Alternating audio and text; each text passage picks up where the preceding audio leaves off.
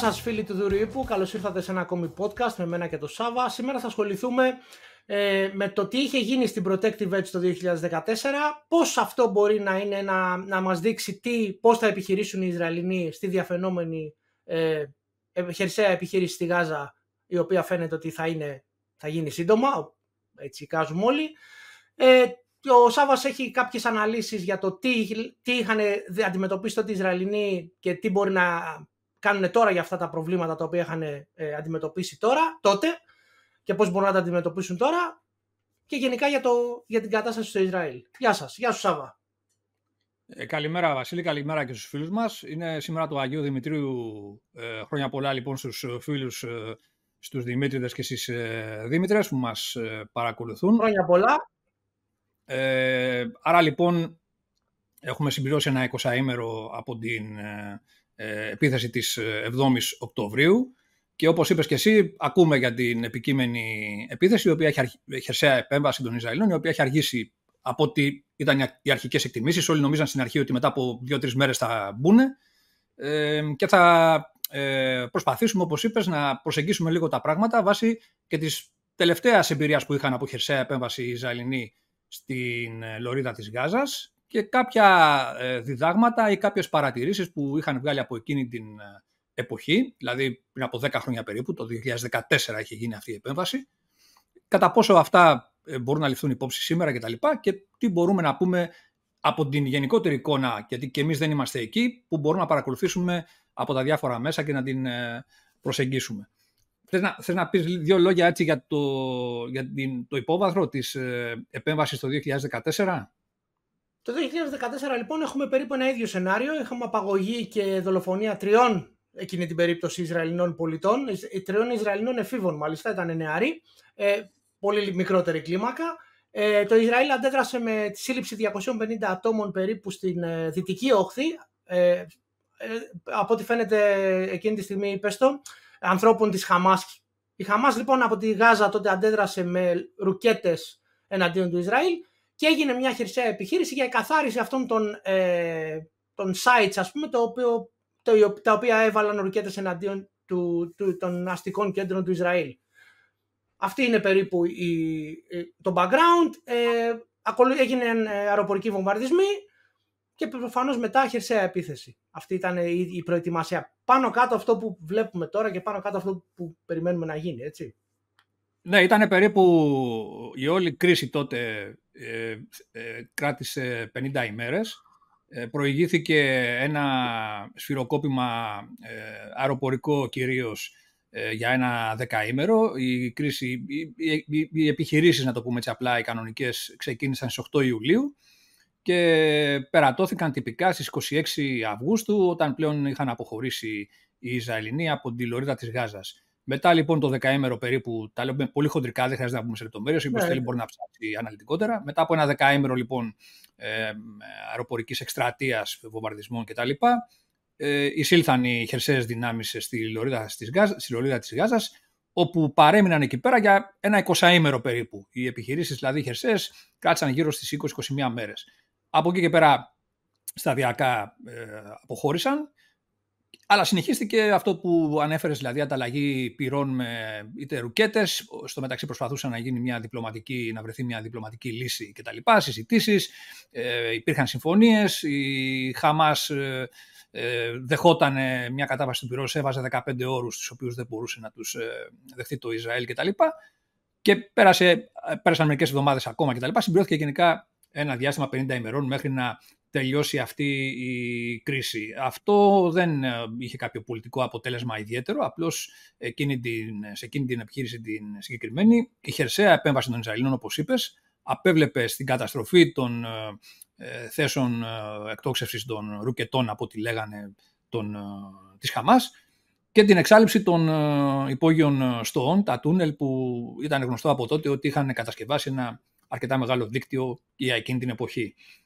Τώρα, αυτό που ε, σε γενικότερο επίπεδο εντοπίστηκε σαν ε, ε, αδυναμίες και προβλήματα που αντιμετώπισαν οι Ισραηλοί υποτύπων κριτικής μετά τα γεγονότα δηλαδή από ανωτάτους και γενικότερα ε, στρατιωτικούς του Ισραήλ εκείνη την περίοδο, εκείνη την εποχή, ήταν ότι υπήρξαν δύο βασικά προβλήματα. Το πρώτο ήταν ότι πριν ακόμα ε, ξεκινήσει η, η χερσαία επίθεση, ε, έγινε μια διαρροή στα, σε κάποιο μέσο εκεί πέρα αριστερής έτσι, τοποθέτησης ε, στο Ισραήλ, από μια διαρροή από σύσκεψη, την κρίσιμη σύσκεψη του Υπουργικού Συμβουλίου εκείνη την περίοδο, η οποία ε, σύσκεψη ε, όριζε ότι αυτό που πάμε να κάνουμε μέσα στην Γάζα δεν είναι να κάνουμε κάτι αποφασιστικό και τελειωτικό, είναι να πάμε να, να δημιουργήσουμε έναν φόβο και να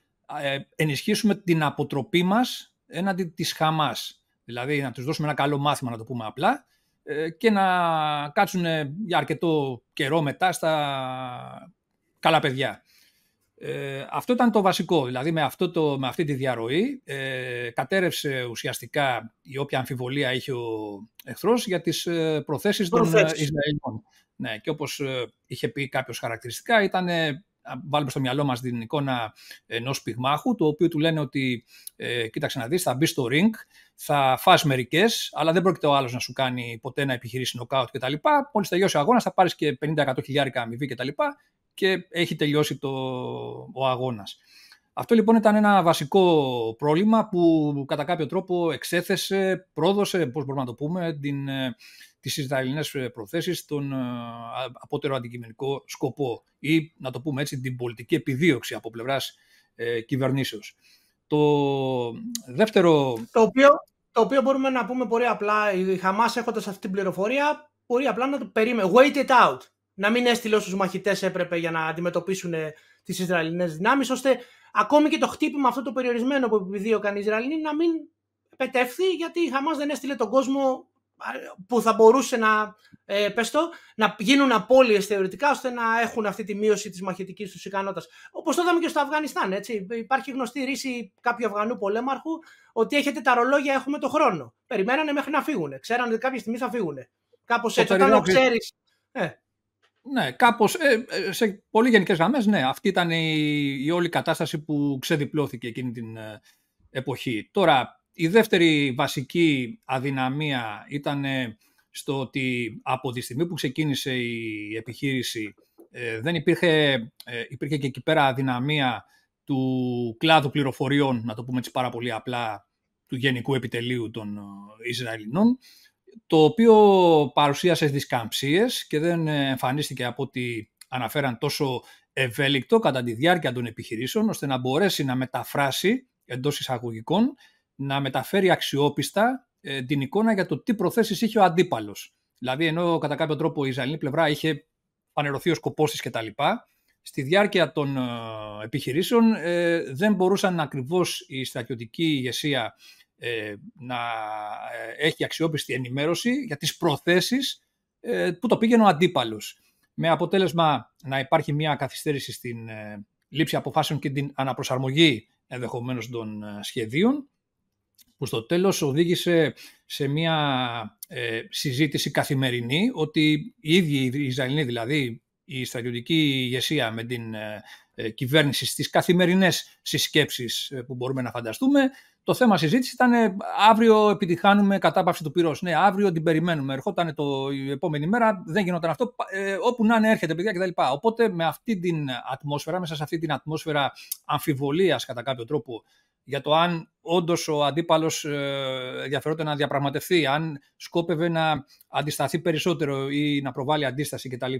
Μέσα σε ένα τέτοιο κλίμα αμφιβολίας, ε, χανόταν η, ε, το πούμε, η δυνατότητα, τον, χάθηκε σταδιακά, γρήγορα όμως, η δυνατότητα των Ιζαλινών να καταφέρουν αυτό που λέμε αποφασιστικό πλήγμα ε, στον αντίπαλο για να μπορέσουν να ισχυριστούν ότι ε, πετύχανε το πλήγμα που θέλανε και στο επίπεδο, όπως είπαμε, της καταστροφής των υποδομών του για ρουκέτες κτλ. Και, και στο επίπεδο των, ε, του δικτύου υπογείων στοών που είχαν ε, δημιουργήσει. Έτσι λοιπόν η καθημερινή ε, ζήμωση πολιτικής και στρατιωτικής ηγεσίας δεν μπορούσε να δώσει την, το, το στίγμα βάσει του οποίου θα έπρεπε να προχωρήσουν οι επιχειρήσεις των Ιζαλινών δυνάμεων. Επίσης, μια άλλη ε, πώς το πω, επιχειρησιακή παύλα τακτική αδυναμία που παρατηρήθηκε ήταν ότι ε, η, επέ, η χερσαία επέμβαση ε, ήταν κατά κάποιο τρόπο να το πούμε γραμμική, δηλαδή μια συμβατική επέμβαση από πλευράς των Ισραηλινών δυνάμεων, οι οποίοι με το που ήρθαν αντιμέτωποι εντός εισαγωγικών συνάντησαν, έπεσαν πάνω στο δίκτυο των υπογείων στοών, άρχισαν να ασχολούνται με την εξοδοτέρωσή τους, ε, πράγμα που σημαίνει ότι χάθηκε χρόνος, ενώ σύμφωνα με την αντίληψη τη μετέπειτα, την κριτική που έγινε ε, από τις επιχειρήσεις, θα έπρεπε να ε, σαρώσουν την περιοχή, δηλαδή να προχωρήσουν, είναι και μικρή η περιοχή όπως ξέρουμε, δεν είναι κάποιο μεγάλο βάθος κτλ, ούτε σε έκταση συνολική, να φτάσουν στην παραλία, να το πούμε έτσι απλά, στο βόρειο κομμάτι και αφού ε, έχουν παρουσία παντού, τότε να αρχίσουν ε, συστηματικά να ασχολούνται με την ε, ε εξουδετερώση των ε, στόχων. Δηλαδή συστηματικά, με όλη μας την ησυχία να το πούμε έτσι απλά, χωρίς να έχουμε κάτι άλλο να ασχοληθούμε, να, να κάνουμε αυτή τη δουλειά. Κάτι με λίγα λόγια, όταν εννοείς μιλάς μια επιχείρηση τύπου ε, περισσότερο σαν αστυνομική έρευνα και όχι κορδόν. Δηλαδή προχωράμε και σταματήσανε στις στοές και δεν είχαν αυτή τη... Διότι η μοντέρνα, η μοντε... αν το μπορούμε να το πούμε έτσι, η μοντέρνα στρατιωτική σκέψη είναι ότι στην ουσία προσπερνάς το hard point ή το δύσκολο σημείο του αντιπάλου, το οποίο κάποια δύναμη το παρατηρεί και η υπόλοιπη δύναμη συνεχίζει προς τον αντικειμενικό σκοπό. Οπότε κάπως έτσι το περιγράψω, ότι δεν κάνανε αυτή την αντίληψη και ήταν πιο Χάσαν χρόνο, ε, τράβηξε περισσότερο αυτό και αυτό, ας το πούμε έτσι, ε, εικάζεται ότι μπορεί να ήταν ε, λάθος και θα έπρεπε να ενεργήσουν με την άλλη αντίληψη. Δηλαδή πρώτα να καταλάβουν το έδαφος, να, το, να έχουν παρουσία φυσική παντού κτλ. Και, και μετά να, να ασχοληθούν συστηματικά με την εκαθάριση αυτού του δικτύου που ήταν ένα καινούριο είδος αγώνα, μπορούμε να πούμε, ακόμα και τότε. Ναι. Ε, αυτό λοιπόν ε, σημαίνει ότι είχε χαθεί το στοιχείο του ευνηδιασμού, δηλαδή δεν ανοίγησαν αστραπιαία ε, και να έχουν ένα αποφασιστικό αποτέλεσμα και να πετύχουν και τον ευνηδιασμό. Βέβαια, ο ευνηδιασμός δεν μπορούσε να επιτεθεί υπό την έννοια ότι υπήρχε το, το σφυροκόπημα των πρώτων ημερών με την αεροπορία και αυτό σημαίνει ότι και πάλι, όπως και σήμερα, ε, περίμεναν οι, οι τρομοκράτες της Χαμάς την ε, χερσαία επέμβαση, η οποία έγινε, όπως είπαμε, μετά από κάποιο ε, δεκαήμερο.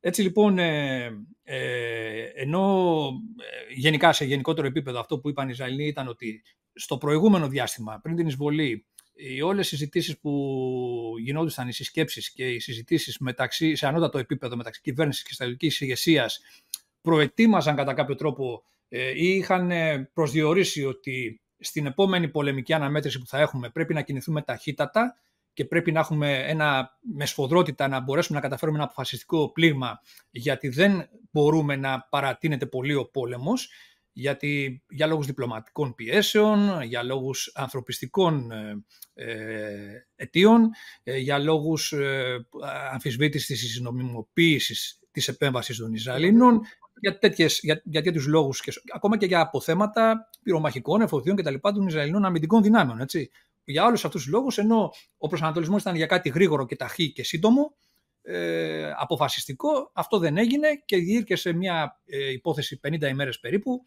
ε, με ένα αποτέλεσμα το οποίο εντάξει, και οι δύο μεριές υποστηρίζαν ότι νίκησε ο ένας τον άλλον κτλ. Δηλαδή, είχαμε αναφέρει και στο προηγούμενο podcast Βασίλη ότι η, η Χαμάς έχασε γύρω στους 1000-1100 μαχητές από ό,τι ε, λένε οι πηγές οι Ισραηλοί είχαν μέσα σε αυτό το 20ήμερο, όπως είπαμε, χερσαίων επιχειρήσεων, 66 νεκρούς συν 6 πολίτες, 65-66 κάπου εκεί τέλος πάντων, ε, και 6 ακόμα ιδιώτες οι οποίοι ήταν οι απώλειες σε νεκρούς. Σε ε, τραυματίες εννοείται ότι είχαν 3-4 εκατοντάδες νεκροί από την πλευρά των, ε, ε συγγνώμη, τραυματίες από την πλευρά των Ισραηλινών.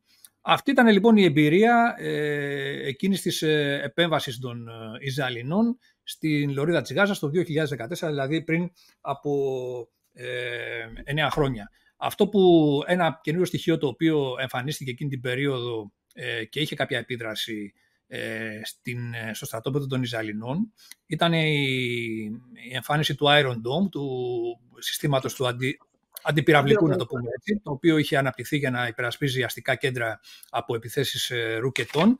Αυτό σε γενικότερο ε, πλαίσιο από ό,τι αναφερόταν ήταν ένα, ένα καινούριο στοιχείο στο, στον πόλεμο, το οποίο ε, διευκόλυνε, έδινε περιθώρια και χρόνου και κινήσεων έδινε μεγαλύτερη άνεση δηλαδή στις αντιδράσεις των Ισραηλινών. Δηλαδή δεν είχαν τόσο μεγάλη πίεση από καταστροφές και απώλειες που αποκαλούσαν αυτές, αυτή, αυτή η απειλή. Δηλαδή οι ρουκέτες, οι οποίες όπως ξέρουμε είναι μη κατευθυνόμενες και ε, χτυπάνε αδιάκριτα στόχους κτλ. Ή δεν χτυπάνε, χάνονται κτλ. Ε, να πούμε ότι έτσι για λόγους στατιστικής ε, και μόνο ε, υπόθεσης ότι εκείνη σε αυτή τη μάχη των, την αναμέτρηση των 50 ημερών η, η, η Χαμάς εκτόξευσε γύρω στις 4.500 ρουκέτες ε, ένα ε, ποσοστό αρκετά αξιόλογο, γύρω, στο, γύρω, γύρω στους 280 ε, ρουκέτες έπεσαν μέσα στη Γάζα, δηλαδή δεν για λόγους της λειτουργίας και προβληματικής... Ναι, γιατί μιλάμε, γιατί μιλάμε ειδικά, το 14, ειδικά το 14, τώρα βλέπουμε μια αύξηση στην ποιότητα των ρουκετών και κάποιοι όλοι υποψιάζονται ότι είναι πες το, η εφόδια που έχει δώσει το Ιράν, ενώ το 14 θυμάμαι χαρακτηριστικά ότι πάρα πολλές ήταν αυτοσχέδιες με σωλήνες μεταλλικούς ήταν χαμηλότερης ποιότητας και χαμηλότερης, ε, πες το, άρα αξιοπιστίας. Ναι, το, ε, πάντως ένα, ε, όπως είπαμε, 280 ρουκέτες έπεσαν μέσα στην ε, ίδια τη λωρίδα της Γάζας, το οποίο αντιπροσωπεύει ένα ποσοστό 6% περίπου. Οι Ισραηλινοί υποστήριξαν ότι κατέριψαν με το Iron Dome 735 ρουκέτες που αντιστοιχούν σε ένα ποσοστό περίπου 15%. Μπορεί να μας ακούγεται χαμηλό ή όχι, αλλά ήταν ένα νέο οπλικό σύστημα το οποίο προσέφερε και έκανε αισθητή την παρουσία, την παρουσία του εκείνη την περίοδο. Ένα 16% λοιπόν από τις απειλές εξουδετερώθηκε με αυτό το οπλικό σύστημα που προηγουμένως δεν, μπορούσε να κάνει, δεν, δεν είχαν κάποια λύση για, το συγκεκριμένο, για τη συγκεκριμένη απειλή η Ζαλίνη. Άρα ήταν κάτι σημαντικό. Επίσης υπάρχει και ερώτηση τι περιοχή κάλυπτε το Iron Dome. Μάλλον το όχι μόνο την περιοχή κάλυπτε και με ποιο, με ποιο κριτήριο χτυπούσαν τις ρουκέτες. Δηλαδή κατευθυνόντουσαν προς ένα στόχο, είχαν αναγνωρίσει ότι κατευθυνόντουσαν γενικά προς μέσα μια πόλη. Κάποια φαντάζομαι αστοχήσανε, πέσανε στην ε, επαρχία, σε χωράφια και τέτοια. Και ίσως εκεί δεν ενέπλεξε το σύστημα τους στόχους αυτούς. Οπότε αναρωτιέται κανείς αν το, αυτό το 17% είναι καλύτερο ποσοστό, γιατί απλά το σύστημα αναγνωρίζει πού πάει η απειλή. Όπως γίνεται πολλές φορές με μοντέρνα συστήματα yeah. Ναι. αντιβαλιστικά και αντιεροπορικά και ναι, όχι ίσως που είπες. Ε, είναι δεδομένο ότι πολλές ρουκέτε ναι. πάνε στα χωράφια, σε ακατοίκητες περιοχές, γιατί όπως είπαμε είναι μη κατευθυνόμενε κτλ. Και δεν σημαίνει ότι θα βρουν κάποιον ε, στόχο. Δηλαδή, άντε να είναι κάποιος άτυχος αγρότης, πώς θα το πούμε, κάποιος περιπατητής, κάτι τέτοιο. Δηλαδή, ε, και αυτό που επισήμανες είναι πολύ σωστό, γιατί εννοείται ότι το Iron Dome δεν αναπτύσσεται ε, στην έρημο, δεν αναπτύσσεται στους αγρούς, αναπτύσσεται στα αστικά κέντρα. Αυτή είναι η αποστολή του, να ε, επιτρέπει στον πληθυσμό ε, να αισθάνεται ασφαλέστερος και στις Ισραηλινές δυνάμεις, βέβαια, μονάδες ελιγμού κτλ., να έχουν μια κάλυψη αν τυχόν αντιμετωπίσουν τέτοιες απειλές. Ε, άρα λοιπόν το ποσοστό οι 735 πύραυλοι, ρουκέτες που, που λέμε ότι εξουδετερώθηκαν εκείνη την περίοδο, είναι ρουκέτες οι οποίες πήγαιναν σε αστικά κέντρα. Από τις 4.500 περίπου, εννοείται ότι και 4.500 δεν προσέγγισαν ή ναι. δεν χτύπησαν ε, αυτά τα αστικά κέντρα κτλ. Ευαίσθητους στόχους, να το πούμε απλά. Εδώ να πούμε ότι στο 2021 είχε γίνει πάλι ένα δεκαήμερο έτσι περίπου ε, ανταλλαγή πυρών με ρουκέτες και αεροπορικούς φοβαρτισμού από τους Ισραηλινούς, πάλι από την Λωρίδα της Γάζας, το Μάιο του 2021, όπου εκεί πέρα εκτοξεύθηκε λίγο κατά, κατά τι λιγότερος αριθμός ρουκετών, 4.300 κάπου εκεί κτλ. Εκεί παρατηρήθηκε αυξημένος αριθμός ε, ρουκετών οι οποίες έπεφταν μέσα στη Λωρίδα της Γάζας ε, ένα ποσοστό δηλαδή νομίζω 15% ε, αν θυμάμαι καλά. Δεν θυμάμαι, τέλος πάντων, να, να μην τα... Πάντως αρκετά μεγαλύτερος αριθμός ρουκετών έπεσε στη Γάζα, όπως και στη θάλασσα, έτσι, γιατί κάποιες πηγαίνανε γάμα κάπα εντελώς. Δεν, ε, δεν είχαν απολύτως καμία. Νομίζω ότι προλυαίνει στο έδαφος για σχολιασμό για την κατάσταση με το νοσοκομείο. Έτσι, το πας σιγά σιγά. Έτσι δεν είναι; Κοιτάξτε να δεις. Ναι, άμα θες να το θίξουμε και αυτό. Α πούμε και για τα νοσοκομεία. Ναι, να συμπληρώσω εδώ μια που λέμε όμως για το Iron, την αποτελεσματικότητα του Iron Dome.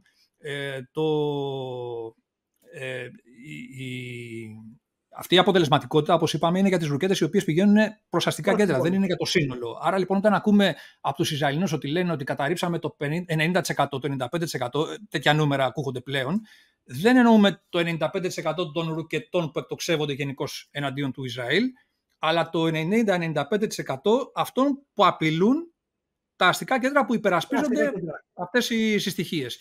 Και επειδή αναφέραμε τα νούμερα ότι το 2021 14, 280 ρουκέτες πέσανε στην Γάζα μέσα.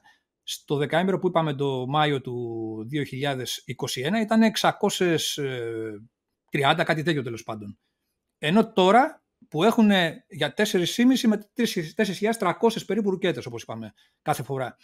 Τώρα έχουν φτάσει ότι έχουν ρίξει τουλάχιστον 7.000 ρουκέτες από ό,τι λένε μέχρι τώρα οι Χαμάς, αν και τώρα λογικά έχουν σταματήσει τις μαζικές εκτοξεύσεις. Από αυτές τις 7.000 εκτοξεύσεις που έχουν γίνει τώρα φέτος το 2023, σε αυτά τα γεγονότα, οι 550 ρουκέτες έχουν πέσει μες στη Γάζα, για θάλασσα δεν ξέρουμε κτλ. Ε, να, Άρα να αυτό είναι ένα σκηνικό που. Να το, αυτό ήταν μια παρένθεση για να δείξουμε λίγο τις τεχνολογικές μεταβολές όσον αφορά από το 2014 μέχρι σήμερα με ένα απλικό σύστημα όπως είναι αυτό το Iron Dome. Νομίζω ότι είναι αρκετά ενδιαφέρον όσο αφορά τεχνολογία, οπλική τεχνολογία έτσι, και ε, ότι οι Ισραηλοί αναπτύξανε και το σύστημα laser που έχουν το αντιπυρα, αντιπυραυλικό, αντι... Το οποίο ναι, έγινε ανάπτυξη. είδα κάποιες αναφορές ότι λέει θα το αναπτύξουν, θα το δοκιμάσουν. Ναι, μπορεί, δεν, δεν ξέρουμε ακόμα σε τι στάδιο είναι. Υπάρχουν αυτές οι αναφορές. Οι αναφορές αυτές μπορεί να έχουν καλλιεργηθεί και σκοπίμως, δηλαδή για λόγους αποτροπής, για λόγους προβολής, για λόγους ηθικού από πλευράς Ισραηλινών κτλ. Δεν, δεν ξέρουμε. Θα το μάθουμε μετά τα γεγονότα, εκτιμώ, αν χρησιμοποιηθεί ή δεν ε, τεθεί σε υπηρεσία σε αυτή την περίπτωση. Οπότε αυτή ήταν νομίζω η ε, αυτή η ενότητα για το θέμα της επι, επιχειρήσης και των πυραυλικών επιθέσεων. Οπότε ε, στην ουσία περιμένουμε, από, όπως είπες και δηλώσαν και οι ίδιοι για το λάθος που κάνανε από το 2014, περιμένουμε μια πολύ ταχεία προώθηση των Ισραηλινών δυνάμεων μέσα στη λωρίδα της Γάζας. Σε αυτή τη φορά φτάσουν στη θάλασσα, ώστε να έχουν αυτό το χώρο και το, όπως είπες, το, την ε, ασφάλεια πίσω στα Μπετόπιστεν να ασχοληθούν με όποιο στόχο, ενώ μπροστά υπάρχει παντού παρουσία, παντού ε, υπάρχουν άνθρωποι να έχουν κάνουν, Οπα, συγγνώμη, κόλλησα. Να έχουν κάνει κανονικά κατάληψη της περιοχής και μετά να ασχοληθούν με την εκαθάριση και όχι να. Ναι, θα το δούμε αυτό. Ε, θα, το σχολιάσουμε και αργότερα. Απλώς τώρα σε γενικό πλαίσιο, να ξεκινήσουμε για το σήμερα, λέγοντας, ε, παρουσιάζοντας αυτά που λένε επισήμως οι Ισραηλινοί. Δηλαδή, mm. όπως είπαμε πριν, έχουμε συμπληρώνουμε ένα 20ήμερο ε, από την επίθεση και η αντίδραση των Ισραηλινών μέσα στη λωρίδα της Γάζας περιορίζεται στην, ε, στι αεροπορικές προσβολές κατά κύριο λόγο. Άρα έχουμε ένα 20ήμερο περίπου αεροπορικών βομβαρδισμών, το οποίο συνοδεύεται το τελευταίο διάστημα με δηλώσεις για το πώς θα επέμβουμε. Ε, Είδες και εσύ, νομίζω, και ο αρχηγός ενόπλων δυνάμεων των Ισραηλινών μιλάει για μια ότι αυτή τη φορά θα μπούμε, θα έχουμε ταχεία, ε, οξία, δηλαδή δυνατή επέμβαση κτλ και συντριπτική. Δηλαδή ότι θα τελειώσουμε με τη Χαμάς. Δηλαδή δεν λένε κάτι λιγότερο. Δεν λένε κάτι. Ναι. Ε, το 2014 είπαμε έγινε εκείνη η διαρροή που ήταν καταστροφική. Τώρα λένε θα μπούμε μέσα και θα τελειώσουμε τη Χαμάς. Δεν λένε κάτι άλλο. Δηλαδή κάτι λιγότερο δεν λένε θα δούμε. Ε, ο αντικειμενικός σκοπός, ο στρατιωτικός, φαίνεται να είναι αυτός. Το λένε και το αναδεικνύουν με κάθε ε, τρόπο. Τώρα θα καταφέρουν ε, την ταχεία νίκη που λέμε. Δηλαδή ε, μία από τις επιδιώξεις έτσι, τις στρατηγικές ε, του πολέμου ε, διαχρονικά. Δηλαδή έχουμε ήδη 20 μέρες. Αυτό τώρα είναι πόλεμος κατά τους Ισραηλινούς ή κατά τους στρατηγιστές; πότε θα περιμένουμε την, να μετράμε το αν θα έχουμε ταχεία νίκη ή όχι όταν θα ξεκινήσει η χερσαία εισβολή, η χερσαία επέμβαση μάλλον; Γιατί Νομίζω το είπαν και όλοι κάποιοι αξιωματούχοι εκεί πέρα που είδα σε κάποιες συνεντεύξεις κτλ. Λένε δεν ξέρουμε κανένα στρατό, κανένα πόλεμο που να κερδίθηκε από αέρος, ας πούμε. Πρέπει να επέμβουν οι χερσαίες δυνάμεις κτλ. Άρα λοιπόν έχουμε ένα ερώτημα εδώ πέρα, αυτό να δούμε κατά πόσο αυτή η χερσαία επέμβαση των Ισραηλινών θα είναι ταχεία ή όχι. Μέχρι τώρα όμως μας λένε ότι και προετοιμάζουν και τον κόσμο τους και την κοινή γνώμη οι ίδιοι οι Ισραηλινοί ότι αυτό που μπορούμε να κάνουμε θα, είναι, θα έχει διάρκεια, θα είναι μακρύς ο δρόμος από ό,τι λένε και στον Biden το μετέφερε ο Νετανιάχου κτλ. Θα είναι οδυνηρό, δηλαδή εννοείται ότι θα έχουν και αυτοί οι απώλειες, δεν το συζητάμε αυτό το πράγμα. Ναι. Αλλά πρέπει να πετύχουμε αυτόν τον στόχο. Να ησυχάσουμε από τη Χαμάς από ό,τι λένε, δηλαδή αυτό το πράγμα να μην ξαναγίνει, να μην ξανακινδυνεύσουν οι, Ισραηλινοί πολίτες. Ε, βέβαια, εδώ έχουμε πάλι το παράδοξο. Τώρα, αυτός είναι γενικός σχολιασμός. Και ότι στην ουσία το Ισραήλ πάει να κάνει counter-insurgency, ε, ε, αποσκοπώντας σε μια τελική νίκη. Όπως ξέρουμε, αυτό το πράγμα είναι ένας πολύ δύσκολος έως άπιαστος στόχος. Παρότι η λωρίδα της Γάζας είναι ένας μικρός. Ε, μικρός χώρος και μπορείς να πεις ότι μπορεί να φιλτράρει κόσμο, μπορεί να, ε, έχει, να υπάρχει μια, ένας πολύ καλύτερος έλεγχος ποιος είναι με ποιον το δίκτυο, όλα αυτά, όπως γνωρίζουμε συνήθως ε, ε, μια τρομοκρατική οργάνωση δεν είναι ένας αντίπαλος ο οποίος μπορείς να τον βγάλεις ε, εκτός μάχης μόνιμα. Ακόμη και η με όλες αυτές τα καταστροφικά χτυπήματα που δέχτηκε, πότε ήταν το 14-16, ε, στην ουσία έχασε μεγάλο μέρος της ε, μαχητικής της δύναμης, αλλά παρόλα αυτά ακόμη υπάρχουν πυρήνες της, ακόμη το Ιράκ ασχολείται μαζί τους, οι ένοπλες δυνάμεις του Ιράκ εκεί πέρα. Δηλαδή δεν είναι κάποιος ο οποίος μπορείς να τον τελειώσεις μία και καλή. Ότι... Είναι λίγο δύσκολο. Υποτίθεται ότι στη Γάζα είναι συγκεντρωμένη η Χαμάς. Δηλαδή, από αυτή την άποψη, όπως είπες, είναι σε μια μικρή περιοχή, συγκεντρωμένη. Εντάξει, μπορεί να είναι μερικές χιλιάδες ή αρκετές δεκάδες χιλιάδες, όπως λένε. Δεν νομίζω ότι υπάρχει κάποιο αξιόπιστο νούμερο που μπορούμε να πούμε αλλά μπορούμε να περιμένουμε κάποιες δεκάδες χιλιάδες μαχητές να πάρουν το όπλο και να εμπλακούν στον αγώνα. Είναι συγκεντρωμένοι όμως. Δηλαδή, ε, και αυτό φαίνεται να επιδιώκουν τώρα οι Ισραηλοί. Δηλαδή, αυτή τη φορά δεν θα μπούμε όπως το 2014 για παράδειγμα για 20-30 μέρες κτλ. Θα κάνουμε κάτι που θα κρατήσει περισσότερο χρόνο γιατί πρέπει να, τον, να εξοντώσουμε την Χαμάς σε όλα τα επίπεδα. Δηλαδή, ηγετικά, υποδομές, φυσικό δυναμικό που λέμε από πλευράς μαχητών. Αυτό όμως που βλέπουμε, όπως είπαμε, είναι 20 μέρες περίπου αεροπορικών βομβαρδισμών. Και αυτοί οι αεροπορικοί βομβαρδισμοί βέβαια έχουν κάποια αποτελέσματα. Δεν είναι δηλαδή βομβαρδισμοί έτσι για τις εντυπώσεις κτλ. Μπορεί να έχουν κάποιο ψυχολογικό αντίτυπο, αλλά ε, αν λάβουμε υπόψη μας ε, κάποια στοιχεία τα οποία έχουν ε, βγει αυτές τις ημέρες και συζητούνται, ε, βλέπουμε ότι υπάρχει κάποιος, ε, κάποια επιδίωξη. Για παράδειγμα, ε, βγήκε η, από πλευράς, είναι φυσιολογικό ότι βλέπουμε τις, τα βίντεο τα, διαρκώς που χτυπάνε κτίρια. Δηλαδή πολυκατοικίες, ε, ναι. κτίρια τα οποία θεωρούν ότι και δείχνουν οι Ισραηλινοί με τις δικές τους πληροφορίες ότι εκεί ήταν κάποια συγκέντρωση, εκεί ήταν κάποιο κέντρο διοικήσεω, εκεί υπήρχε εξαιρετική παρουσία, εκεί ήταν αποθήκη πυρομαχικών κτλ. Λοιπόν, αυτό το οποίο υπάρχει σαν συνολική εικόνα μέσα σε αυτό το διάστημα είναι ότι το, κάποια στοιχεία, πούμε, το, το Νορβηγικό Συμβούλιο Προσφύγων, κάπως έτσι τέλος πάντων, αυτή είναι μια ιδιωτική οργάνωση, δεν είναι ΜΚΟ, κάτι τέτοιο, δεν είναι κάποια επίσημη κυβερνητική οργάνωση. Λέει ότι αυτή τη στιγμή στην Γάζα γενικά, όχι στη Βόρεια Γάζα, συνολικά στη Γάζα, έχει καταστραφεί το 43% των οικειών. Προσοχή των κτηρίων, των οικειών. Δηλαδή, ναι, μια πολυκατοικία μπορεί να έχει 50 οικίες, μπορεί να έχει 10. Ε, αυτό το νούμερο φαίνεται πολύ δυνατό κτλ. Αλλά γι' αυτό το λόγο είπα ότι πρόκειται για μια ιδιωτική ε, οργάνωση, ε, δεν, έχει, δεν είναι κυβερνητική επίσημη, που κατά κάποιο τρόπο μπορεί να δείχνουν κάποια νούμερα τα οποία εξυπηρετούν περισσότερο να αναδείξουν το δράμα πάνω στο οποίο εμείς πάμε το... να επέμβουμε και να προσφέρουμε τις καλές μας υπηρεσίες, να ανακουφίσουμε και να κάνουμε κτλ. Από την άλλη, η υπηρεσία, η αρμόδια του ΟΗΕ, η, πώς την έχουμε πει να δεις, έχω σημειώσει το όνομά της κάπου, ε, το αρμόδιο τέλος πάντων, α, το Γραφείο Συντονισμού Ανθρωπιστικής Βοηθείας του, των Ηνωμένων Εθνών.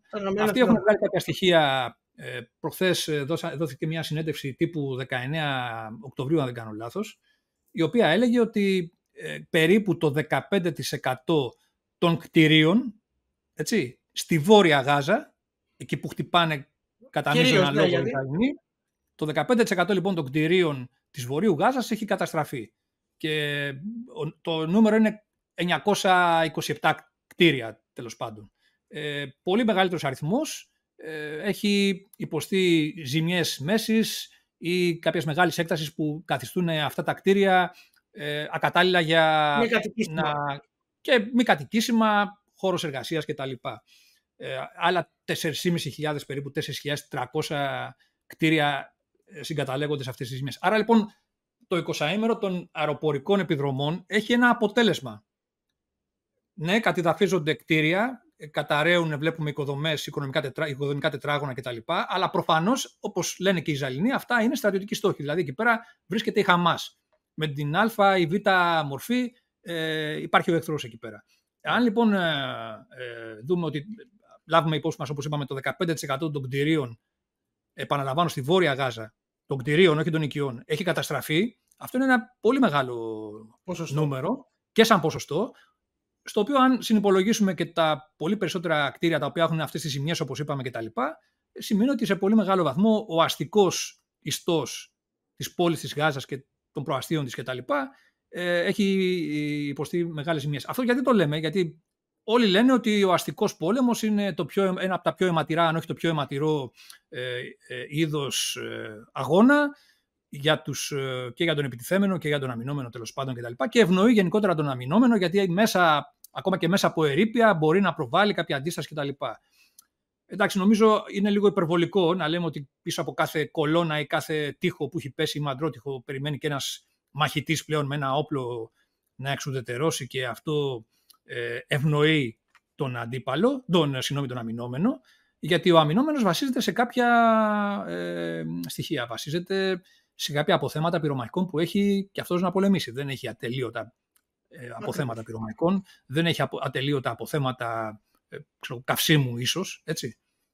Άρα λοιπόν, να, όταν από τώρα αυτά καταστρέφονται, όταν από τώρα αυτά καταστρέφονται, αυτομάτως υποβαθμίζονται και οι δυνατότητες προβολής άμυνας από την πλευρά της Χαμάς. Συγγνώμη που σε διακόπτω. Νομίζω ότι αυτή η παρεξήγηση για το θέμα της ε, πόσο σημαντικός είναι ο αγώνας, ο αστικός αγώνας ε, και τα ερήπια, ακόμη και τα ερήπια, ε, νομίζω ότι προέρχεται από καταστάσεις και μάχες τύπου Μοντε Κασίνο, αλλά εκεί ξεχνάμε ας πούμε ότι ήταν δύο τακτικοί στρατοί με γραμμές ανεφοδιασμού πίσω από αυτά τα ερήπια. Η Γερμανία, ας πούμε, πίσω από τα ερήπια του, Κασί, του Μοντε Κασίνο και κάτω της πόλης, που το οποίο το ήταν, έγινε, γινόντουσαν μάχες και εκεί, είχαν κανονικά γραμμές ανεφοδιασμού και τέτοια. Ναι, τα ερήπια μεν τους βοηθήσανε και ο κατοικημένος τόπος εκεί να, να προβάλλουν πολύ αποτελεσματική αντίσταση. Αλλά αυτό γινόταν όπως είπε σωστά, γιατί υπήρχε και ένα δίκτυο από πίσω κανονικού εφοδιασμού, το οποίο ερχόταν, έστελνε πυρομαχικά, με ό,τι αυτό συνεπάγεται. Στη συγκεκριμένη περίπτωση, αν τα πυρομαχικά σου ήταν μέσα στα κτίρια τα οποία καταστραφήκανε και δεν έχεις πρόσβαση σε αυτά, ε, θα προβάλλεις ναι, μεν μια άμυνα,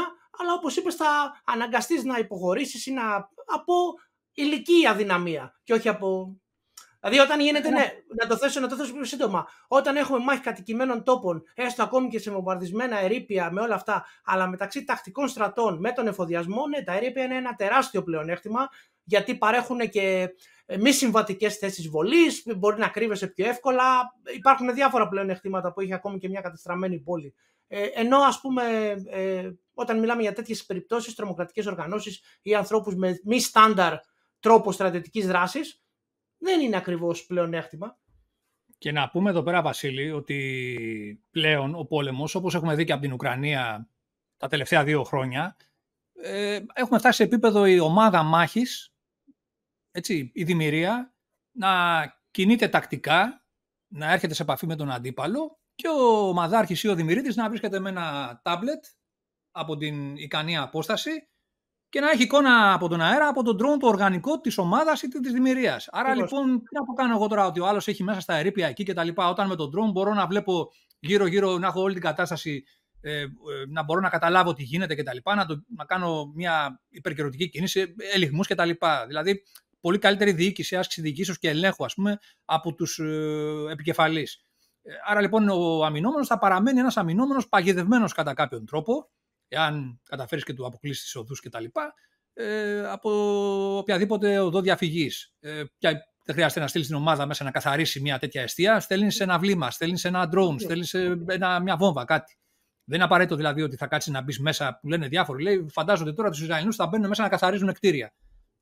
Σιγά, δηλαδή δεν είναι και αυτή. Ναι, αυτή, ε... ναι, αυτή την εποχή δεν χρειάζεται δεν είναι κάτι το οποίο είναι αναγκαίο, ειδικά όταν έχεις αεροπορική υπεροχή και όταν έχεις ε, και μια βιομηχανία η οποία φτιάχνει ε, βλήματα υψηλής ακριβίας, είτε πυροβολικού είτε αεροπορικά, που σημαίνει ότι μπορεί απλά όπως το κάνανε και οι Αμερικανοί. Έτσι. Αυτός είναι αυτό είναι το γνωστό ε, τα πλεονέκτημα υλικών που έχουν οι Αμερικανοί. Όταν σε κάποιες περιπτώσεις και από ντοκιμαντέρ, βιβλία, οτιδήποτε, δεν ασχολιόντουσαν. Στο Αφγανιστάν, ας πούμε, θυμάμαι, υπάρχουν και βίντεο στο YouTube γι' αυτό, στο Funker 530.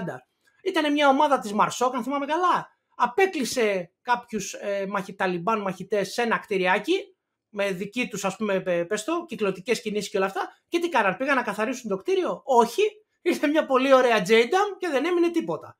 Μετά πήγαν απλά να κάνουν το battle, damage battle assessment να δούμε αν τους σκοτώσαν όλους. Αλλά αυτό έγινε με το μικρότερο κίνδυνο προς την ομάδα, τους απεκλείσανε με τους, ε, πες το, τους κάνανε pin down με πυρά και με κυκλωτικές κινήσεις σε ένα συγκεκριμένο χώρο και μετά πολύ απλά χρησιμοποίησαν την υπεροχή τους και κάποιος εδώ θα πει, γιατί έχουμε δει και αυτά τα σχόλια, θέλω να τα σχολιάσω αυτά τα σχόλια. Α, δεν πολεμάνε, λέει, με κουμπάκια. Ναι, παιδιά, έτσι γίνεται πάντα ο πόλεμος. Όταν έχεις την τεχνολογική υπεροχή, του αλλάζει του άλλου νου τα φώτα, χωρίς να κινδυνεύσουν οι δικοί σου. Γιατί και το δικό σου αίμα είναι ακριβότερο από το εχθρού. Έτσι πάει. Δεν είναι άτιμος ο τρόπος, είναι ο σωστός τρόπος. Γιατί κάποιοι φαντάζονται υπότες, φαντάζομαι και σπαθιά και να πολεμάμε με, με άντρας ναι. με άντρα. Ξέρω εγώ, τα δεν ξέρω. Είναι... Τα πρόγραμματα είναι πολύ πιο απλά και ομά νομίζω. Εδώ να πούμε, ναι. Βασίλη, κάτι που παρέλειψα πριν. Ε, Όπως είπα, αυτά τα στοιχεία προέρχονται από το αρμόδιο γραφείο του ΟΗΕ. Άρα, κατά κάποιο, όχι κατά κάποιο, κατά μείζωνα λόγο είναι πιο αξιόπιστα και πιο ακριβή. Και να σημειώσουμε ότι αυτά τα νούμερα που αναφέραμε, τα 927 κατεστραμμένα κτίρια ή τη 15% του συνόλου στη Βόρεια Γάζα, πάλι επαναλαμβάνω, προέρχονται από την ε, εκτίμηση που έγινε στις 15 Οκτωβρίου από τότε έχουν μεσολαβήσει πόσες μέρες, έτσι. Και γιατί έγινε στις 15 Οκτωβρίου αυτή η καταμέτρηση, γιατί αντιπαρέβαλαν δορυφορικές εικόνες από την 1η Μαου του 2023, πώς ήταν τα αστικά διαμορφωμένα ε, στην, η αστική κατάσταση διαμορφωμένη στην Βόρεια Γάζα και πώς είναι στις 15 Οκτωβρίου. Άρα μπορεί τώρα το 15% να έχει πάει στο 17%. Συνολικότερα καταλαβαίνετε να πω. Δηλαδή, οι Ισραηλοί έχουν ρίξει 6.000 βόμβες, πόσες έχουν ρίξει. Δηλαδή, δεν, δεν, είναι, δεν πάνε χαμένες αυτές οι βόμβες, πάνε σε συγκεκριμένο. Ε, δεν πάνε στα χωράφια που λέμε κτλ. Λοιπόν, επίσης να πούμε εδώ, Βασίλη, ότι είναι πάρα πολύ βασικό ότι αυτό το διάστημα το 20ήμερο, που μπορεί να φαίνεται όπως είπαμε ότι ε, προκαλεί προβλήματα στους Ισραηλινού από σε επίπεδο διπλωματίας, εξωτερικής πολιτικής. Βλέπουμε σε ένα πολύ μεγάλο βαθμό η διεθνής κοινή γνώμη να παρουσιάζει αντιδράσεις υπέρ των Παλαιστινίων λόγω των, του πόνου που προκαλεί όλη αυτή η επέμβαση των Ισραηλινών και να ξεχνάνε τη σφαγή που έγινε στην, ε, την 7η Οκτωβρίου.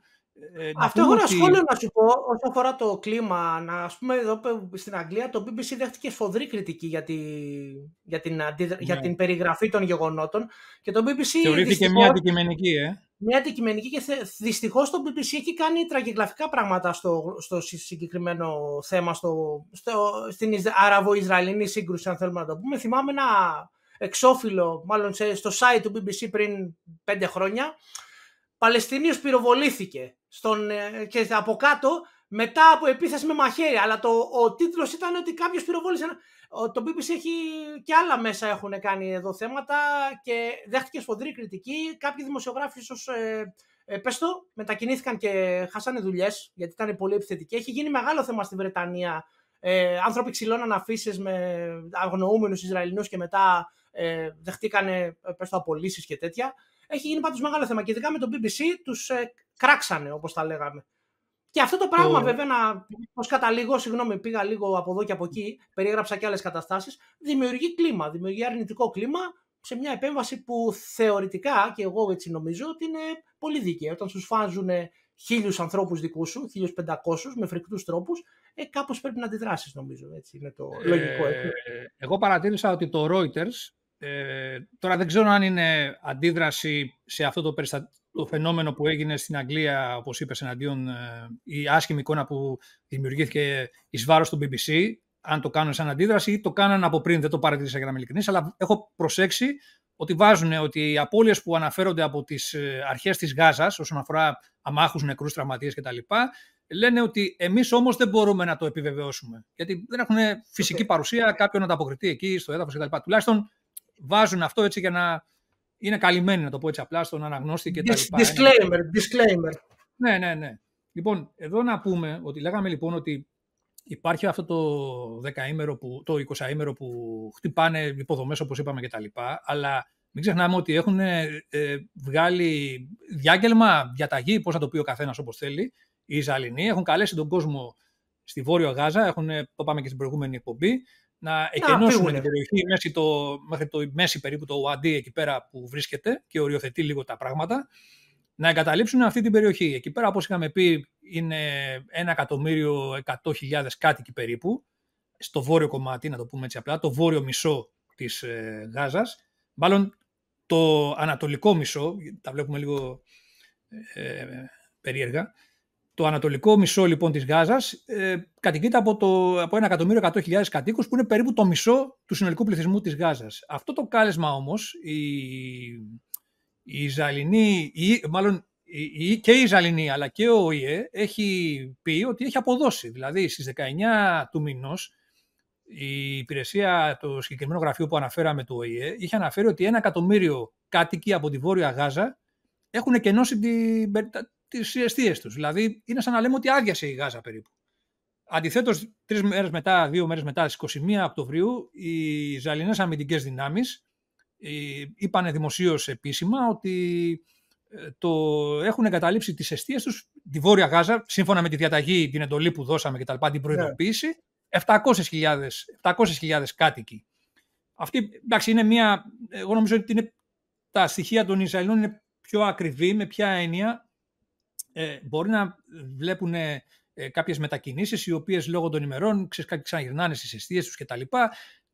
Ο ΟΗΕ μετράει αυτούς οι οποίοι έχει δει να φεύγουν. Δηλαδή δεν κάθε να εξετάσει ποιοι επιστρέφουν κτλ. Γιατί πάρα πολλοί επιστρέφουν, επειδή πολλοί απλά δεν έχουν που να πάνε. Έτσι. Δηλαδή δεν είναι ότι κάτι πονηρό ή πάμε να ενισχύσουμε. Μπορεί να πηγαίνουν κάποιοι να ενισχύσουν τη Χαμάς, να πεθάνουν μαζί τους, ας πούμε, για παράδειγμα, να έχουν ένα τέτοιο, μια τέτοια αντίληψη. Αλλά αυτό όμως σημαίνει ότι σε πάρα πολύ μεγάλο βαθμό αυτή η περιοχή στην οποία σκοπεύουν να επέβουν οι, Αμερικ... οι Ισραηλινοί έχει εκενωθεί από αμάχους είχαν καθορίσει δρομολόγια, ασφαλεία από την πλευρά τους κτλ. Ακολούθησαν κάποιοι κτλ. Άρα λοιπόν αυτό διευκολύνει σε τακτικό επίπεδο τις επιχειρήσεις των ε, Ισραηλινών. Την, θα έχουν μεγαλύτερη ευκαιρία ε, δράσεως, χρησιμοποίηση όπλων, χρησιμοποίηση ισχύως γενικότερα κτλ. Άρα λοιπόν αυτό ε, βλέπουμε ότι μπορεί να είναι κάτι που να φαίνεται ότι εξελίσσεται αργά κτλ. Αλλά είναι γενικά αποδοτικό. Δηλαδή διευκολύνει, ανοίγει το έδαφος από πλευράς ε, αμάχων να μην έχουν η, πραγματική, η χερσαία επέμβαση να μην έχει ε, μεγάλες απώλειες ε, αμάχους. Και αυτός εγώ πιστεύω, εγώ το χαρακτηρίζω Βασίλη, αυτό που είπαμε δηλαδή ότι έχουμε ένα 20 που χτυπάμε έτσι και τα λοιπά και αποδυναμώνουμε τον εχθρό, τον αντίπαλό μας σε πολύ μεγάλο βαθμό από πλευράς υποδομών, αποκεφαλίζουμε ηγεσία, έτσι.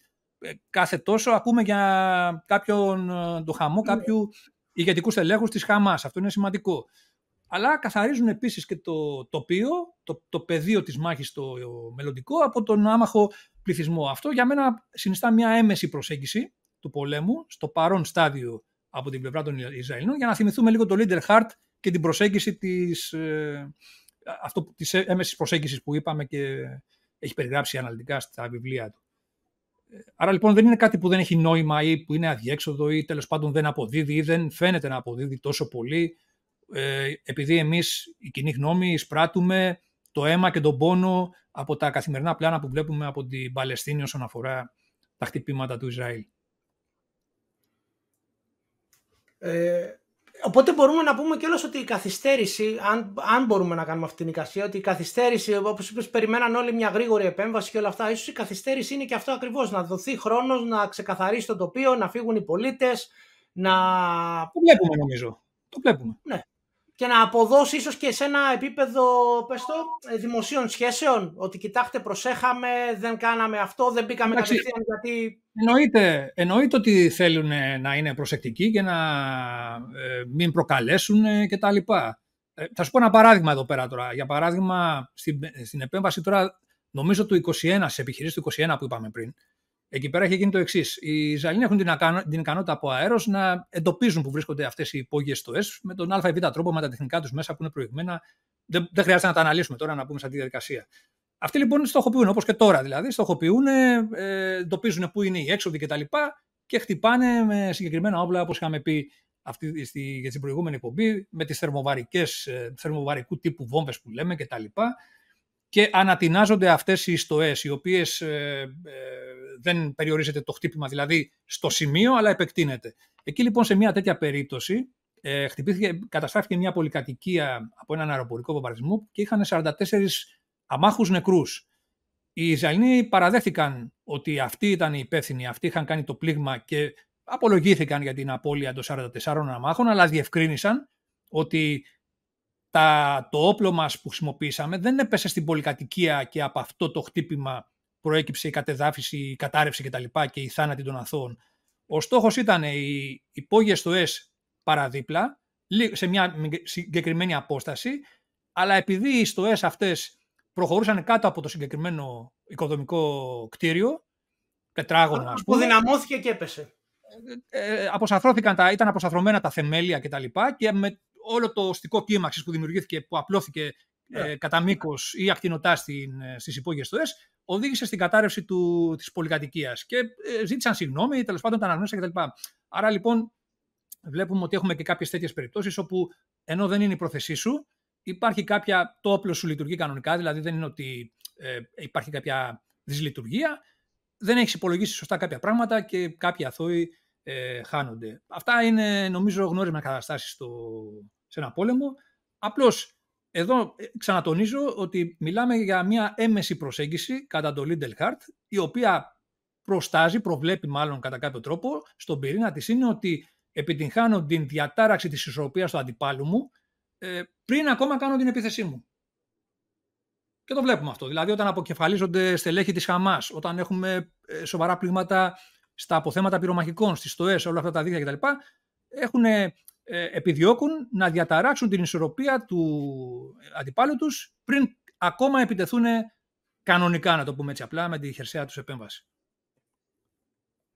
Τώρα, ε, να πούμε και δύο λόγια για το πώς μπορούμε να... κάποιες σκέψεις για το πώς θα ενεργήσουν ε, οι Ισραηλινοί. Όπως είπαμε, έχουν πει ότι θα είναι αποφασιστικό, ε, αποφασιστικός ο τρόπος δράσης μας.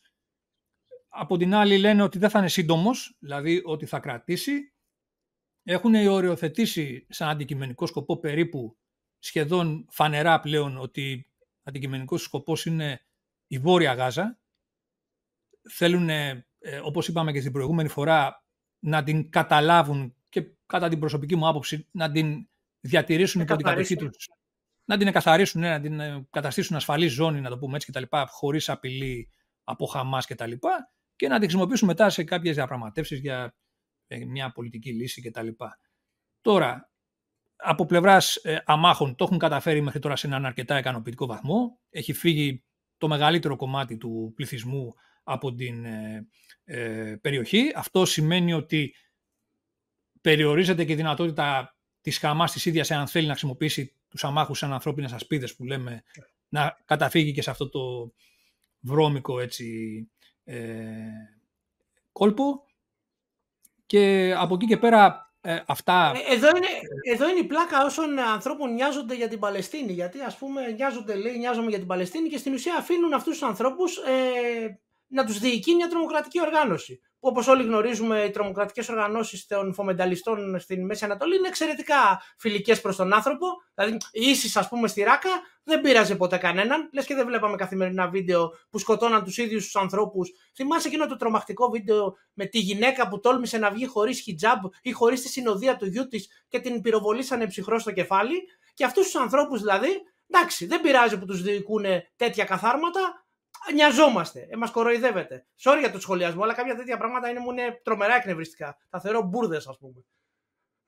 Ε, ναι, να δούμε τώρα. Ε, αυτό που λες τώρα ανοίγει λίγο και το κεφάλαιο της παραμέτρου των ομήρων. Ε, δηλαδή, μέχρι τώρα, ένας από τους λόγους εννοείται που ε, δεν έχει τελειώσει η διπλωματία και οι παρασκηνιακές ή μη παρασκηνιακές παρεμβάσεις σε πολιτικό επίπεδο είναι και να απελευθερωθούν κάποιοι όμοιροι. Ένας αριθμός απελευθερώθηκε. Κέρδος είναι αυτό για όλους φαντάζομαι, δηλαδή ε, δεν νομίζω να το αμφισβητεί κανείς. Από εκεί και πέρα, εάν ε, καταφέρουν και... Εγώ θα έλεγα ότι ακόμα και αύριο, αν η Χαμάς απελευθερώσει όλους τους ομήρους, εγώ δεν νομίζω ότι αυτό θα εμποδίσει μια Ιζαλινή χερσαία επέμβαση. Δηλαδή, τουλάχιστον η εικόνα που προβάλλουν είναι ότι το έχω πάρει απόφαση αυτό το πράγμα. Ε, νομίζω ότι, νομίζω ότι το είχαν, και μάλιστα το είχαν δηλώσει ότι ε, δυστυχώς ε, στις επιχειρήσεις δεν θα λάβουμε υπόψη αν μπορούμε να τους σώσουμε όλους. Νομίζω είχε γίνει συγκεκριμένη, συγκεκριμένη δήλωση περί αυτού, να μην περιμένει ίσως συγγενείς, δικοί τους άνθρωποι, ε, διασώσεις, ε, επιχειρήσεις ειδικών δυνάμεων. Προφανώς αν τους βρούνε και μπορούν να το κάνουν, φαντάζομαι θα το κάνουν, αλλά είπανε, νομίζω το Γενικό Επιτελείο είχε δηλώσει, ε, ότι δεν είναι το κύριο consideration όσο αφορά αυτή την κατάσταση. Είναι δευτερεύον, τριτεύον. Το, το, λογικό είναι τώρα ότι αυτοί οι άνθρωποι έχουν μεταφερθεί είτε υπογείως αυτές οι στοέ έχουν κρυφτεί κάπου κτλ. ή βρίσκονται ακόμα πιο νότια, δηλαδή στην νότιο Γάζα, γιατί αν έχουν προσδιορίσει οι Ισραηλινοί ότι εμείς θα επιτεθούμε στο βόρειο κομμάτι, είναι λογικό να τους έχουν απομακρύνει σε πιο ασφαλή κατά την άποψή τους μέρη και τοποθεσίες. Αλλά από εκεί και πέρα βλέπουμε είναι 20 μέρες έχουμε δει κάποια επιδρομή να γίνεται, να πεις ότι έχουν κάποια αστέρεα πληροφορία έγκυρη ε, για το πού βρίσκονται και τα λοιπά, να τους έχουν εντοπίσει. αν κινούνται υπογείως, που εγώ θεωρώ ότι αυτό είναι που ισχύει στην περίπτωση ιδίως των ομήρων, που είναι ε, υψηλής αξίας, ας πούμε, διαπραγματευτικό χαρτί για τη Χάμας, πώς θα, το, πώς θα εντοπίσεις αυτή την παρουσία. Εδώ να πούμε πάντως ότι όλος αυτός ο αεροπορικός αγώνας που γίνεται, η αεροπορική εκστρατεία, και τα κτίρια που αναφέραμε πριν που, που χτυπιούνται είτε είναι αποθήκες πυρομαχικών κτλ. είναι ότι ε, ε, η απειλή η, από την πρώτη στιγμή ότι θα εισβάλλουμε, ότι θα προχωρήσει η χερσαία επίθεση, έρχεται, είναι επικείμενη αύριο κτλ. Ε, μπορεί να και σε ένα βαθμό να δικαιολογηθεί σαν τέχνασμα, ώστε να υποχρεώσει τον αντίπαλο να λάβει αυτό που, λέγαμε, αυτό που αναφέραμε στην άλλη πομπή, τη διάταξη μάχης που λέμε. Δηλαδή να λάβει τις θέσεις του, σε ποια κτίρια θα τοποθετηθεί, για να δούμε εκεί που θα πάρει αυτή τη διάταξη μάχης. Εντοπίζουμε, αν όχι όλα τα στηρίγματα, τα κέντρα ε, αντιστάσεως που λέμε και αυτά που θέλει να οργανώσει ο αντίπαλος. Τα χτυπάμε από αέρα και δεν χρειάζεται να, όταν θα μπει ο, ο πεζός να ε, έχει την έγνοια αυτών των αισθιών αντίστασης μπροστά του. Οπότε, μάλιστα αυτό το πράγμα λέγανε ότι είχε γίνει και στην περίπτωση, νομίζω, της Protective Vets, τώρα δεν θυμάμαι αν ήταν το 2014 ή την άλλη περίπτωση, ε, μάλλον στη, δεν θυμάμαι, τέλος πάντων, να μην πω κάτι που δεν ισχύει, που ε, ε, σκοπίμως οι Ισραηλινοί ε, άφησαν να εννοηθεί ότι θα ε, ακολουθήσει χερσαίος ελιγμός και το έκαναν σκοπίμως ώστε να λάβουν τη διάταξη μάχης, να δούνε σε ποιες θέσεις θα ε, καταλάβουν, θα κινηθούν σε υπόγειες στοές και τα λοιπά και να χτυπήσουν εκεί και να προκαλέσουν ε, απώλειες στη Χαμάς καθαρά στρατιωτικό προσωπικό και όχι αμάχους. Μπορεί και τώρα, λοιπόν αυτό το πράγμα να το έχουν χρησιμοποιήσει για αυτόν τον λόγο, ε, για να δουν αυτές τις αντιδράσεις, πώς θα κινηθεί η Χαμάς. Η Χαμάς βέβαια μπορεί να έχει κάνει το αντίθετο, δηλαδή μπορεί να έχει αποσυρθεί, να έχει κρυφτεί στο, στις στοές και τα λοιπά και να περιμένει, ναι. Ε, το οποίο όμως σημαίνει ότι αν κάποιες στοές καταστραφούν θα βρεθεί όλος ο κόσμος μέσα και αντί για προφύλαξη θα έχει οδηγηθεί στο θάνατο. Είναι δηλαδή τα πράγματα λίγο έτσι ε, δίκοπο μαχαίρι που λέμε σε αυτή την περίπτωση. Για τον αγώνα των υπογείων στοών που λέμε. Κάτι πήγες να πεις; Ότι, ε, ναι, ήθελα να πω να απαντήσω σε ένα φίλο που με ρώτησε για το θέμα το, του νομικού στάτους της Χαμάς. Με ρώτησε στην προηγούμενη εκπομπή σε σχόλιο, θα το απαντήσω κιόλας. Δεν βρήκα συγκεκριμένη πληροφορία. Από ό,τι κατάλαβα μετά ψάχνοντάς το, έχουν το στάτους του legal combatant γιατί ακριβώς φέρουν διακριτές στολές δεν είναι με πολιτικά ανάμεσα σε. Δεν κάνουν τέτοια πράγματα. Έχουν διακριτές στολέ, αν μπορούμε να πούμε αυτό που φοράνε η Χαμάς ή η Χεσμολάχ στολή. Ε, και εξαιτίας αυτού ε, ορίζονται νόμιμα μάχημοι. Δεν είναι πολίτες με όπλα, οι οποίοι δεν έχουν κάποιες προστασίες. Ε, Αφού είναι, μάλλον... μα συγγνώμη, δεν είναι, δεν είναι εκλεγμένη αρχή εκεί πέρα. Αυτοί ε, με εκλογές έχουν ε, αναλάβει. Είναι, εκλεγμέ... είναι εκλεγμένη Άρα, αρχή. λοιπόν είναι ο στρατιωτικός κλάδος, ας πούμε, των αρχών εκεί. Δηλαδή... Ναι, είναι και, και, μάλιστα εδώ είναι το περίεργο. Είναι, είναι εκλεγμένη η αρχή η Χαμάς με τις εκλογές του 2016 πότε έγινε. Είναι και αναγνωρισμένη τρομοκρατική οργάνωση. Απλά το αναγνωρίζεται και ως νόμιμα μαχητές, ως ότι δεν είναι. Ε, Πώς να σου το πω. Τρομοκράτες τύπου Binder Meinhof, πολίτες με όπλα. Είναι μια οργάνωση η οποία έχει μια στρατιωτική δομή και άρα απορρέει από αυτό κάποια ξέρω εγώ, νομικά. Ε, πες το, νομικές, ε, νομικά στάτους. Ε, αυτό, αυτό κατάλαβα από την φάση. Έτσι. Αν κάνω λάθος, μπορείτε να με διορθώσετε προφανώς, γιατί δεν τα ξέρουμε όλα. Είναι νομίζω αυτονόητο. Προσπαθούμε ναι. να μάθουμε. Τώρα ε, ένα στοιχείο έτσι, αρχίσουμε λίγο σιγά σιγά να τα συγκεντρώνουμε και να το κλείνουμε το, τη συζήτηση. Ένα στοιχείο ναι. νομίζω ε, αναρωτιούνται όλοι πώς θα εκδηλωθεί ο, η χερσαία επέμβαση των Ισραηλινών, ποια μορφή θα έχει, ε, θα πώς, σε ποιες περιοχές θα εκδηλωθεί, πού θα κινηθούν τα τεθραγισμένα κτλ. οι σχηματισμοί. Νομίζω ότι το μυστικό σε αυτή την περίπτωση είναι καταρχάς ότι εννοείται ότι οι Ισραηλινοί θα προσπαθήσουν, όχι θα προσπαθήσουν, θα εφαρμόσουν ε, το δόγμα των ε, συνδυασμένων όπλων. Δηλαδή δεν πρόκειται, επειδή έχουμε ναι. αναλύσεις ναι, ότι το άρμα λέει στο αστικό περιβάλλον είναι καταδικασμένο ή κινδυνεύει ή είναι άχρηστο ή θα μπουν μόνο οι πεζοί μέσα άκουγα θα μπουν λέει, με τις μπουλντόζες, δηλαδή κάποιες κουβέντες έτσι πολύ γενικές, οι οποίες ε, εντάξει, δεν θα πάει ο καθένα, δεν θα μπουν μόνες τους οι μπουλντόζες, δεν θα πάνε μόνα τους τα δεθραγισμένα, δεν θα πάνε μόνο τους το πεζικό οι στρατιώτες. Ε, θα γίνει αγώνας συνδυασμένος όπλων. Εννοείται ότι όλα αυτά τα πράγματα θα συνεργαστούν. Αυτό είναι το μυστικό για να μπορέσουν οι Ισραηλινοί να παρουσιαστούν βελτιωμένοι στο πεδίο της μάχης και να έχουν ταχύτερο αποτέλεσμα και να έχουν μικρότερες απώλειες. Δηλαδή, το μυστικό είναι αυτό. Συνεργασία με όλους. Συνδυασμένα όπλα. Δεν θα πάει μόνα τους. Δεν θα πάνε τα άρματα να τα, μια ύλη να κινηθεί μόνη της, ας πούμε, για παράδειγμα, να τα εξαϊλώσουν, για παράδειγμα, με τα διαρματικά τους η Χαμάς και μετά οι Ισραηλοί δεν θα ξέρουν τι να κάνουν και θα πάει μόνο του μετά το πεζικό να κινηθεί, το οποίο θα δεχθεί καταιγισμό πυρών και θα καταστραφεί και αυτό. Δεν, θα γίνει έτσι. Δεν, δεν θα είναι μεμονωμένα τα πράγματα και απολύτως γραμμικά στο μυαλό κάποιον, ας πούμε. Αυτό ήθελα να σου πω, ότι μόνα τους τα άρματα τα είδαμε να πηγαίνουν μόνο στο δεύτερο στρατό του κόσμου, τον καλύτερο στρατό του κόσμου, ή μάλλον το δεύτερο καλύτερο στρατό του κόσμου, ο οποίος μόνο, μόνο εκεί είδαμε τα άρματα να πηγαίνουν μόνα τους, με τα γνωστά αποτελέσματα. Εντάξει, Εντάξει ε, έπρεπε να πω την κακία μου, δεν γίνεται. Εντάξει, ναι, ε, θεμητό νομίζω, δεν είναι κάτι... Απλώς ε, ε, ε εδώ πέρα, ναι, δεν μπορούμε να πούμε ότι οι Ισραηλοί δεν έχουν εμπειρία ή δεν ξέρουν, για παράδειγμα, τις αδυναμίες των αρμάτων του κάθε όπλου κτλ., τους περιορισμούς και τα όρια και τις δυνατότητές τους. Θα προσπαθήσουν να κινηθούν ε, σε αυτό το πλαίσιο. Τώρα, ε, από πλευράς, ε, εννοείται ότι μπορεί να, μια φάση αρχική μπορεί να είναι η παραπλάνηση. Δηλαδή, θα χρησιμοποιήσουν τα τεχνάσματα και τις βασικές αρχές του πολέμου, θα προσπαθήσουν να τα εφαρμόσουν. Θα υπάρξει κάποια παραπλανητική ενέργεια ενδεχομένως για να παρασύρει τον εχθρό, να του δημιουργήσει λάθος εντυπώσεις το πιθανότερο είναι ότι θα διεξαχθεί νύχτα ε, η αρχική ε, προσπάθεια.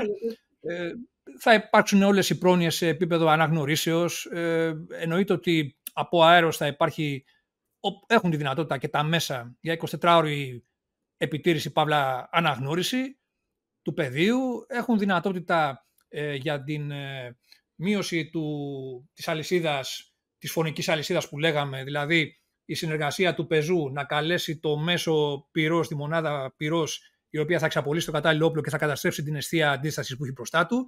Και ας πούμε, για παράδειγμα, βλέπουμε κάποιες επιδρομές που γίνονται. Χθες έγινε και μια επιδρομή.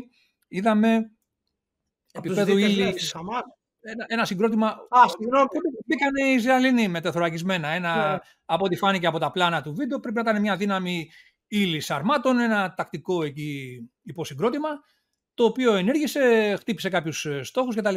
Αυτά είναι και, μπορεί να θεωρηθούν και πρόβες, κατά κάποιο τρόπο, που, πώς ε, εκείνη τη στιγμή αυτοί όπως ενεργούν, ε, εφαρμόζουν τις τακτικές και τις τεχνικές για την άμεση υποστήριξη είτε από τα οργανικά τους ε, περιφερόμενα πυρομαχικά, είτε από το, ε, το μη επανδρομένο το οποίο ε, υπερίπταται και είναι οπλισμένο και μπορεί να ανταποκριθεί άμεσα, είτε κάποια QRF, κάποια δύναμη ταχείας αντίδρασης κτλ. Όλα αυτά δοκιμάζονται σε πραγματικές συνθήκες και μπαίνουν μέσα, κάνουν αυτό που έχουν σχεδιάσει να κάνουν, εκτιμούν αντιδράσεις, βλέπουν, αξιολογούν, καταστρέφουν ό,τι νομίζουν ότι έχει εντοπιστεί και είναι προσδιορισμένο σαν στόχος. Ε, βλέπουν ότι τα σχέδια, ο συντονισμός ε, λειτουργεί, αποσύρονται, κάνουν την κριτική τους, ετοιμάζονται ακόμα καλύτερα για το μεγάλο ε, χτύπημα. Ένα, εγώ θα έλεγα, ίσως επειδή κάναμε μια στην αρχή, είπαμε ότι οι Ισραηλοί το 2014 σταματούσαν για να εξουδετερώσουν τα, τις υπόγειες στοές, με, αποτέλεσμα, ναι, με αποτέλεσμα να χαθεί χρόνος μέχρι να έχουν φυσική παρουσία σε όλη την ε, περιοχή της ε, Γάζας. Θα μπορούσαμε να πούμε ότι ε, ενδεχομένως να επιχειρήσουν και έναν θεαματικό αεροκίνητο λιγμό από θαλάσσης, από βορρά δηλαδή, που κάποια δύναμη τάγματος ε, συν, ίσως, θα καταλάβει μια περιοχή στην ε, παραθαλάσσια Λωρίδα εκεί. Έχουν και ένα λιμανάκι μικρό, ένα μικρό λιμένα ε, στο ύψος της Γάζας, ώστε να επιταχυνθούν λίγο τα πράγματα, να επιταχυνθεί η κατάρρευση ίσως της ε, άμυνας και της ε, θέλησης, της βούλησης του αντιπάλου για ε, άμυνα στην περιοχή, να επιταχύνουν δηλαδή το αποτέλεσμα που θέλουν. Αλλά αυτό είναι αρκετά παρακινδυνευμένο γιατί μπορεί άλλοι να μην έχουν αντιαεροπορικά κανονικά ή φορητά κτλ. Όπως είδαμε όμως την 7η Οκτωβρίου κατάφεραν και κατέριψαν ένα μεταφορικό ελικόπτερο, CH-53 όπως είχαμε πει, ευτυχώς χωρίς ανθρώπινες απώλειες. Άρα λοιπόν μένει να δούμε πώς θα ενεργήσουν οι Αμερικανοί. Υπάρχει και το θέμα των, ε, των συμβούλων των Αμερικανών. Εκεί τι έχει ακουστεί, έχουν ακουστεί διάφορα. Ε. Κοίτα, φαντάζομαι ότι το πολύ απλό το να υπάρχουν σύμβουλοι και σύνδεσμοι είναι πολύ λογικό από τη στιγμή που έχουν σταλεί δύο αεροπλανοφόρα, δύο μάλλον όχι αεροπλανοφόρα μόνα τους, ε, δυνάμεις, ε, πες το, carrier groups στην περιοχή. Νομίζω ότι είναι πολύ απλό να υπάρχουν ε, επαφές, σύνδεσμοι, γιατί αν χρειαστεί οι Αμερικανοί να βοηθήσουν με αεροπορικούς βομβαρδισμούς όσο αφορά στο Λίβανο και αυτά, υπάρχει, πρέπει να υπάρχει ένας σύνδεσμος. Δεν νομίζω ότι. Και προφανώς υπάρχουν και. Ε, όλοι έχουν παραδεχτεί ότι υπάρχουν έτοιμες ομάδες ειδικών δυνάμεων, γιατί υπάρχουν και Αμερικανοί όμοιροι. Προφανώς μπορεί σε κάποια συνεργασία να ασχοληθούν με αυτούς οι Αμερικανοί, γιατί οι Αμερικανοί ε, πες το, θα το κυνηγήσουν νομίζω περισσότερο. Είναι δικοί τους άνθρωποι, θέλουν να τους σώσουν. Ε, είναι αυτονόητα ότι υπάρχουν τέτοιες συνεννοήσεις και σύνδεσμοι. Εκείνος εκεί ο, ο Μαγκρέγκορ τι βγήκε και είπε. Κάτι άκουσα από χθε πάλι. Κάτι... Νομίζω ότι άφησε υπόνοια για Αμερικανούς που σκοτώθηκαν εκεί κάτω. Δεν ξέρω τι έχει πάθει αυτός ο άνθρωπος, που ήταν ένας πολύ αξιοσέβαστος αξιωματικός των ε, τεθωρακισμένων, με δράσεις στο μάχη του 73ου Ίστινγκ, με βιβλία γραμμένα τα οποία θεωρείται βίβλοι στα τεθωρακισμένα. Έτσι. Δεν είναι, δηλαδή, έχει γράψει κάποια βιβλία τα οποία είναι, πρέπει να το έχει κάθε αξιωματικός τεθωρακισμένο. Έτσι θεωρούν στην Αμερική. Δεν ξέρω τι έχει πάθει τελευταία και έχει υιοθετήσει όλες αυτές τις θέσεις και από τον πόλεμο της Ουκρανίας. ότι μπήκαν λέει Αμερικανοί και σηκωθήκαν και φύγανε λέει κυνηγημένοι. Κάτι φράσεις δηλαδή Πώς θα το πω, ε, απαξιωτικές, δηλαδή εντελώς. Ναι, δεν ξέρω τι έχουν πάθει όλοι αυτοί οι άνθρωποι, ας πούμε. Το ξαναλέω ότι απορώ. Δεν καταλαβαίνω τι θεωρούν ότι εξυπηρετούν Έγινε, και βοηθάνε. Έπεσε και κράξιμο στα μέσα. Άπειρο ναι. κράξιμο, άπειρο κράξιμο. Αυτές οι πατάτες δηλώθηκαν πάλι στον Ντάκερ Κάλσον, ο οποίος και αυτός έχει. Εντάξει. Τέλος ναι, πάντων, τι να πω, έχουν, έχουν ξεφύγει λίγο. Δεν ξέρω τι έχουν πάθει και τι φοβούνται, το ξαναλέω τι προσπαθούν να σώσουν και τι νομίζουν ότι εξυπηρετούν, αλλά δεν νομίζω ότι. Έτσι τα βλέπω εγώ σαν εξωτερικός παρατηρητής. Αμερικάνος δεν είμαι. Ε, τι άλλο ακούσαμε για το νοσοκομείο, θες να πούμε; Α, κάποια ανάλυση μου έλεγες πριν. Ναι. Να πούμε και για τα νοσοκομεία γενικότερα μετά, έχει μια σημασία αυτό. Αλλά για το χτύπημα εσύ λες. Ναι, για το χτύπημα το οποίο έγινε όλο αυτό το θέμα, ποιος το έκανε, 500 νεκρούς. Πάλι όπως είπες σωστά πριν, αυτοί οι αριθμοί, οι 500 νεκροί, δηλώθηκαν από την αρχή που διοικεί τη Γάζα, δηλαδή από τη Χαμάς. Ε, εντάξει, και αν δεν πιστέψουμε μια τρομοκρατική οργάνωση, ποιον θα πιστέψουμε, βρε αδερφέ; Λοιπόν, πάντων. αυτό δεν είναι το ε, νόημα. Ναι, αυτό που λένε γενικότερα στα μέσα είναι ότι δεν παρουσίασαν, ας το πούμε έτσι, τα εκατοντάδες ε, σώματα των νεκρών, ε, ούτε κάποιο ε, απομεινάρι από το πύραυλο, τη βόμβα, τι έπεσε εκεί κτλ. Τέλος πάντων, το οποίο ναι. να δείχνει ότι να επιβεβαιώνει κατά κάποιο τρόπο ότι να παιδιά, αυτό που βρέθηκε εκεί είναι αμερικάνικο, κακό, Ισραηλινό κτλ. Τέλος πάντων. Κοίτα να σου ε, πω. Οι αεροπορικές βόμβες που ρίχνει το Ισραήλ δεν είναι τίποτα στρακαστρούκε, είναι πεντακοσάρες, είναι JDAM πάλι, ε, μάλλον πεντακοσάρες με συλλογές JDAM, είναι, είναι αεροπορικά όπλα μεγάλης ισχύως. Ε, αυτό ήταν μια ένας κρατήρας, ας πούμε, που δεν συνάδει με χρήση τέτοιου όπλου μεγάλης ισχύω. Δηλαδή, να θυμίσω το νοσοκομείο στη Μαριούπολη. Το θυμάστε, ήταν στη Μαριούπολη, συγγνώμη, που υπάρχουν τα γνωστά πλάνα από την αρχή του πολέμου της Ουκρανίας με την έγκυο κοπέλα, η οποία δυστυχώς ε, κάποια από αυτές πέθανε. Ήταν ένας κρατήρας 10 10 μέτρα, με ένα βάθος 5. Ένα αεροπορικό όπλο, το οποίο είναι, για είναι σχεδιασμένο για καταστροφή ενός σκληρού στόχου.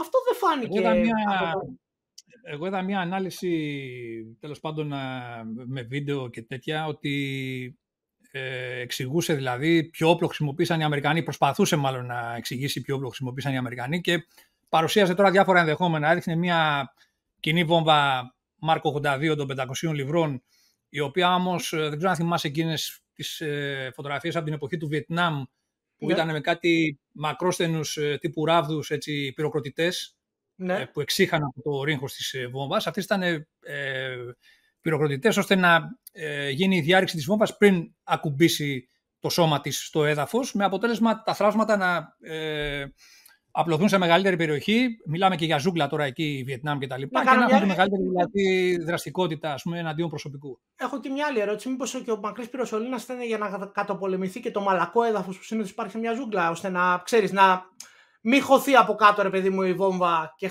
μπει η μισή μέχρι να σκάσει. Να ναι. υπάρχει αυτό το... Γενικά η ναι. αντίληψη ήταν να σκάσει πριν ε, να εκραγεί, πριν ε, χτυπήσει στο έδαφος το σώμα της βόμβας, να το πούμε έτσι απλά.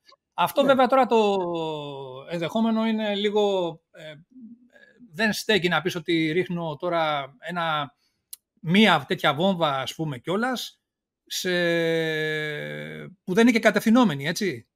Ε, σε μια περιοχή στην οποία θέλω να τη βρω με ακρίβεια γιατί εκεί είναι συγκεντρωμένοι, ας πούμε, για παράδειγμα, οι Χαμάς, πολεμιστές κτλ. Δεν ε, νομίζω ότι έχει τέτοιο.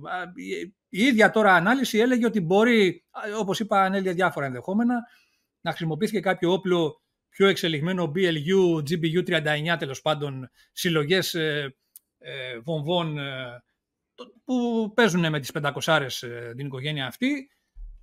Η GBU39 είναι μια ε, JDAM κατευθυνόμενες εννοείται αυτές, ναι. δεν είναι όπως η, η Mark 82 όπως είπαμε οι Apples, οι οποίες επειδή λέει έχουν σχεδιαστεί με πλαστικό ή συνθετικό τέλος πάντων κέλυφος πυροσολίνα, είναι για μείωση λέει, των παράπλευρων απολειών και για αυτό το λόγο λέει δεν ε, ναι, προκάλεσαν, μια... δεν δημιουργήθηκε αυτός ο κρατήρας ε, τέλος πάντων.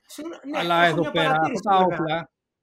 Τι; Έχω μια παρατήρηση. Ένα όπλο για μειωμένος σχεδιασμένο, σχεδιασμένο για μείωση απολειών σημαίνει ότι ε, είναι όπλο ακριβίας το οποίο μπαίνει στο στόχο το οποίο θες να χτυπήσει και όταν σκάσει δεν δημιουργεί έξτρα θράψματα τα οποία μπορεί να φύγουν απ' έξω Τέτοια πράγματα, έτσι εγώ το φαντάζομαι. Αν αυτό το όπλο έσκαγε σε ανοιχτό χώρο, όπως μιλάμε σε ένα ανοιχτό χώρο ενός πάρκινγκ, όπως είδαμε από τις φωτογραφίες, ε, δεν θα ήταν λιγότερο φωνικό. Γιατί προφανώς το οστικό κύμα, η, η εκρηκτική ισχύ ενός όπλου 250 λιβρών ε, δεν είναι αμεληταία, ας πούμε. Εντάξει, εδώ προσπαθεί να, πει για ποιο, προσπαθεί να εξηγήσει για ποιο λόγο δεν υπήρχε κρατήρας. Δηλαδή σου λέει αυτό το, το όπλο είναι για να μην κάνει μεγάλες ζημιές, άρα δεν μπήκε μέσα στο έδαφος. Κάπως έτσι θα να το πει. Αλλά ε, αυτό το πράγμα τώρα, οι βόμβες αυτές είναι για να διεισδύουν μέσα. Ακριβώς.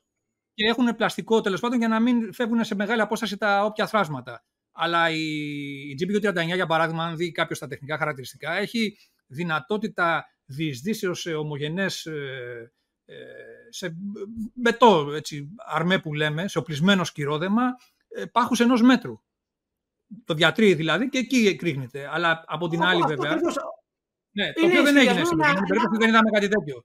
Ναι, στην προκειμένη περίπτωση δεν είδαμε κάτι τέτοιο. Αλλά από την άλλη, να λάβουμε υπόψη μας ότι αυτά τα όπλα έχουν και ρύθμιση στην οποία μπορούν να εκραγούν ε, στον αέρα. Έτσι, δηλαδή, να μην, ε, να μην διεισδύσουν σε κάποιον οχυρωμένο στόχο, να ε, εκτονωθούν στον αέρα για να προκαλέσουν ε, τις απώλειες που εκεί πέρα δεν τους ενδιαφέρει κτλ. Αλλά σε αυτή την περίπτωση, αν αυτό το όπλο έσκαγε στον αέρα, αν μια τέτοια βόμβα είχα μια έκρηξη τέτοια βόμβα στην προκειμένη περίπτωση, ε, αφού θα γινόταν στον αέρα, πώς θα είχε αυτό το κρατηράκι τέλος πάντων έστω το μικρό που βρέθηκε κάτω. Δηλαδή, ε, άρα δεν νομίζω ότι αυτές οι επιλογές, οι υποθέσεις, ας πούμε, έχουν κάποια ε, βάση τέλος πάντων ή ε, χωρίς αυτό να σημαίνει ότι εγώ μπορώ να προσδιορίσω τι έγινε. Έτσι. Εγώ δεν, το, δεν λέω τώρα ότι ήταν το τάδε όπλο ή δεν ήταν, ήταν οι Ισραηλοί, ήταν οι Άραβες και λοιπά. Εγώ δεν παίρνω θέση σε αυτό γιατί δεν μπορώ να πω ότι έχω ασχοληθεί και εκτενώς με το τι ακριβώς έγινε, τα πλάνα, οι γωνίες ε, και τα λοιπά, τέλος πάντων. Έχουν ακουστεί διάφορα.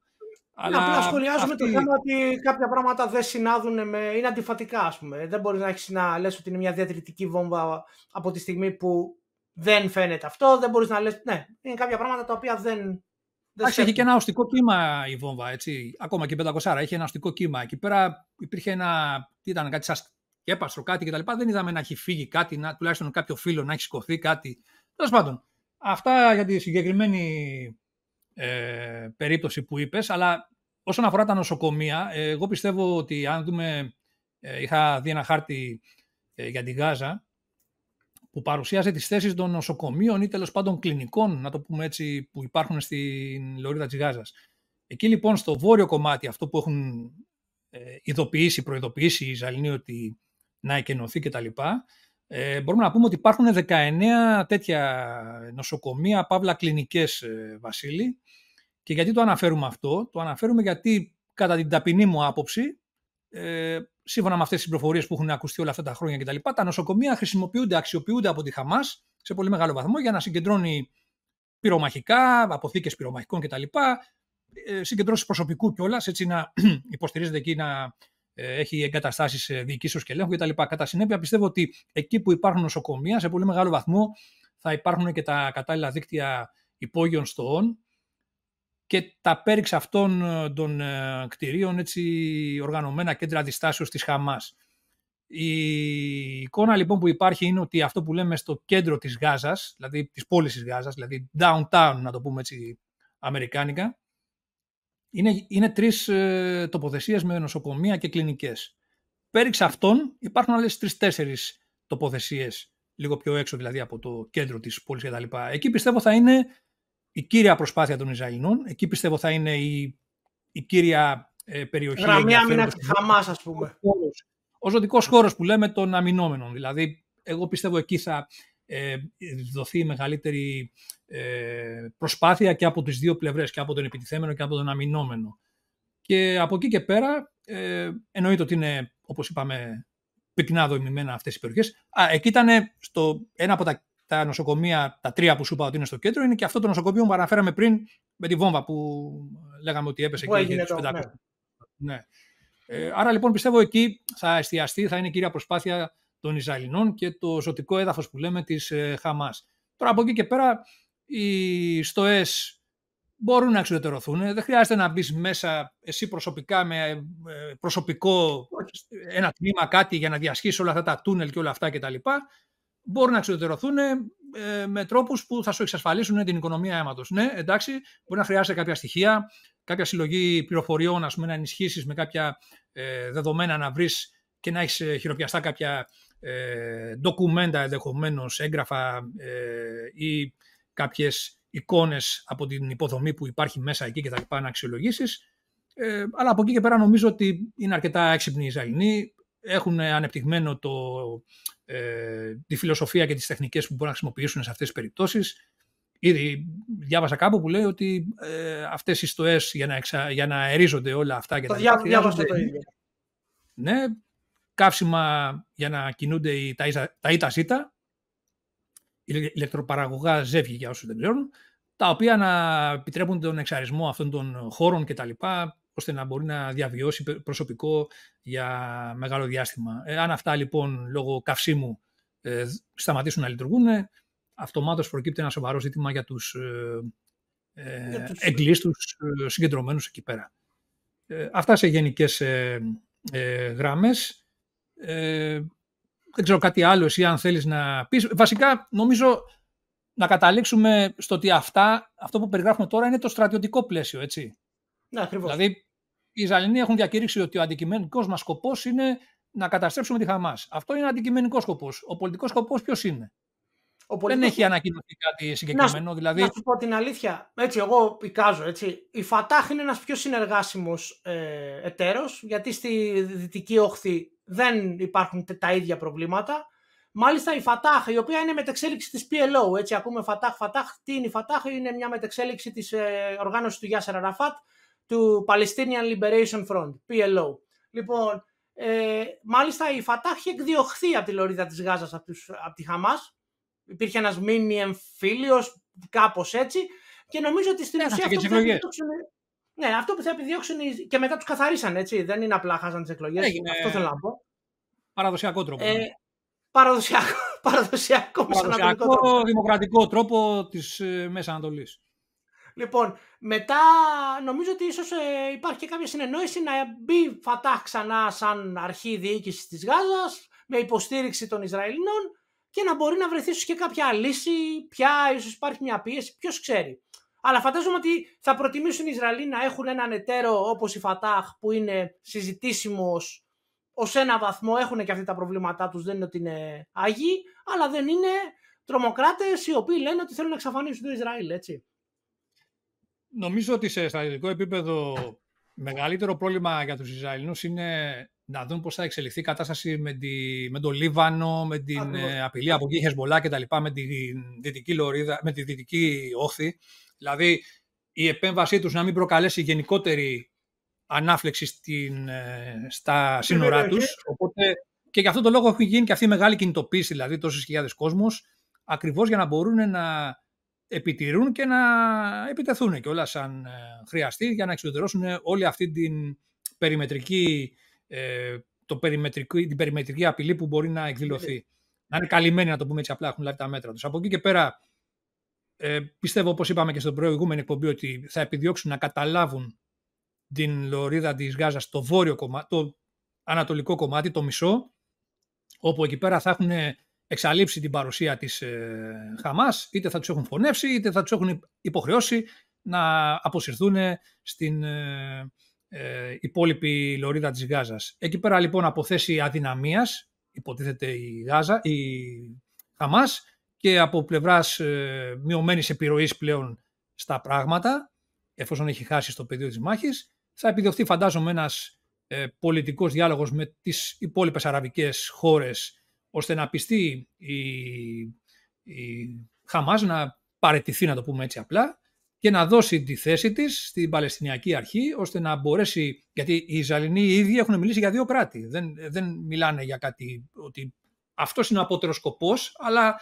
να γίνει με έναν τρόπο που, ε, πώς να το πω, δεν θα υπάρχουν οι τρομοκράτες να, να επεμβαίνουν, να, να παρεμβαίνουν με τις επιθέσεις τους και τις, ε, το μακελιό γενικά που σκορπάνε και τα λοιπά και να χαλάνε ε, γενικά η την... Πλάκα είναι, η πλάκα είναι ότι αυτή ήταν η, η συμφωνία του 47, ήταν, ήταν δύο κράτη, μετά ήρθε το Camp David, μάλλον πολλές, πολλές από τις ειρηνευτικές συνομιλίες ανά τα χρόνια στην ουσία προσπαθούν αυτό το αποτέλεσμα, τα δύο κράτη.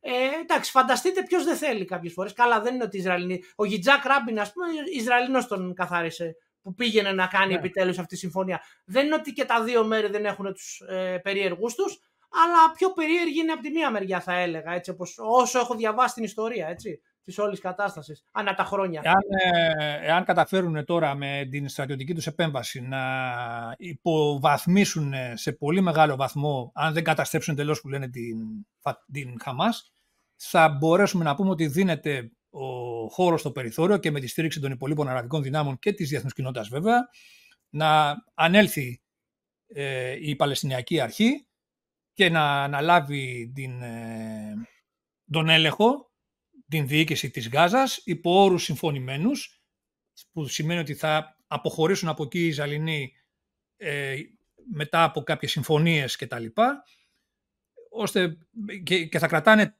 το κομμάτι αυτό όσο χρειαστεί σαν ε, μέσο ασκήσεως πιέσεως, έτσι, δηλαδή ε, για να ε, πετύχουν την πολιτική λύση που επιδιώκεται.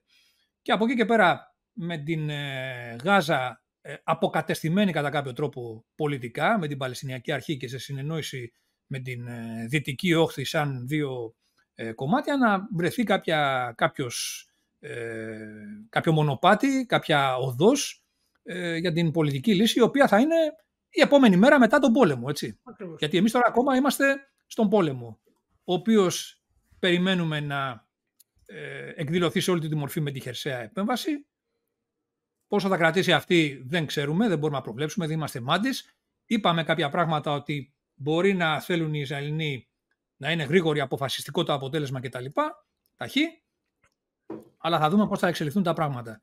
Και από εκεί και πέρα ε, η επιδίωξη είναι αυτό. Μια πολιτική λύση ώστε να μην ε, διαταραχθεί, να αποκατασταθεί μια νέα εικόνα στην όλη περιοχή. Το είπαν νομίζω και οι Ισραηλοί από την πρώτη στιγμή ότι εμείς θα αλλάξουμε τα δεδομένα, την κατάσταση εντελώς.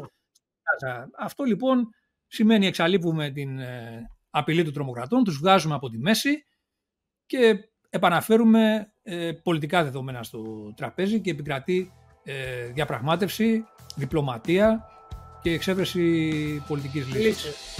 Αυτά, αυτά ακριβώς. Λοιπόν, δεν νομίζω ότι έχουμε κάτι άλλο να πούμε. Σας ευχαριστούμε που ήσασταν μαζί μας για ακόμη ένα podcast. Θα τα ξαναπούμε σύντομα. Και από μένα και το Σάβα, γεια σας. Καλή συνέχεια και χρόνια πολλά και πάλι. Χρόνια πολλά.